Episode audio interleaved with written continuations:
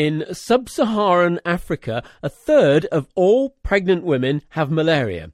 That's according to scientists writing in the Journal of the American Medical Association.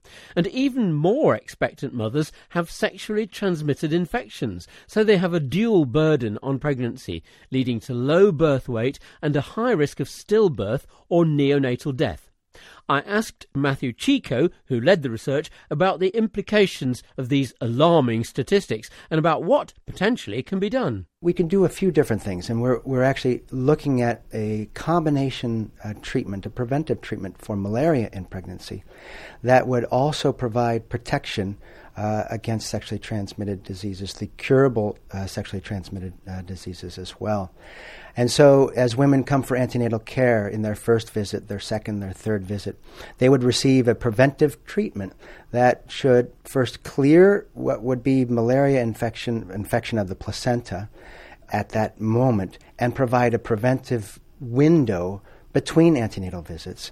And uh, ideally, offering this protective effect against your sexually transmitted diseases as well. The idea is just to get that fetus uh, every opportunity for full growth and development until delivery, a full-term pregnancy. And just how realizable is that, and uh, and, and what do we need to do? It, it is certainly re- realizable. Uh, what we need to do is continue with several different studies, uh, randomized clinical trials, which will compare the treatment, a combined treatment, anti-malarial treatment and anti-S T D treatment, against what is currently provided. There's a treatment that is given. It's not providing the same protection against malaria as it should, um, but we are comparing those alternatives uh, at present. There's also a potential approach of offering a screening uh, for malaria and treating accordingly. The challenge with that It, and, and that it's, it's a viable alternative.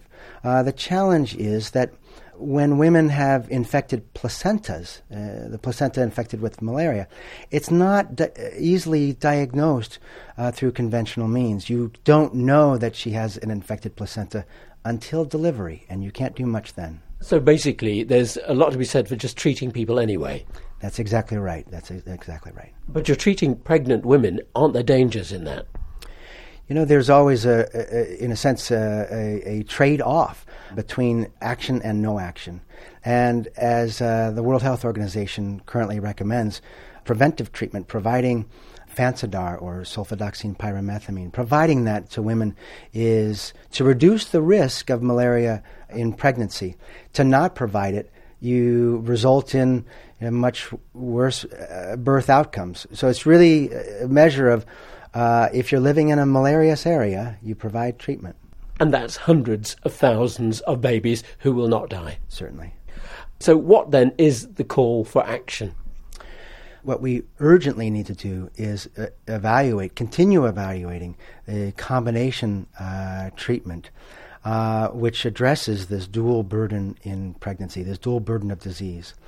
There aren't many infections that are widely common and can be easily prevented to have such a profound effect on maternal, fetal, and neonatal outcomes. This is one area that we can actually have considerable effect.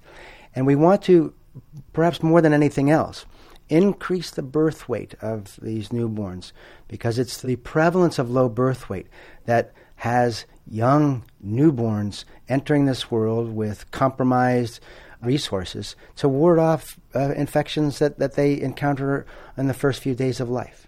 Matt Chico of the London School of Hygiene and Tropical Medicine. For Audio News, I'm Peter Goodwin.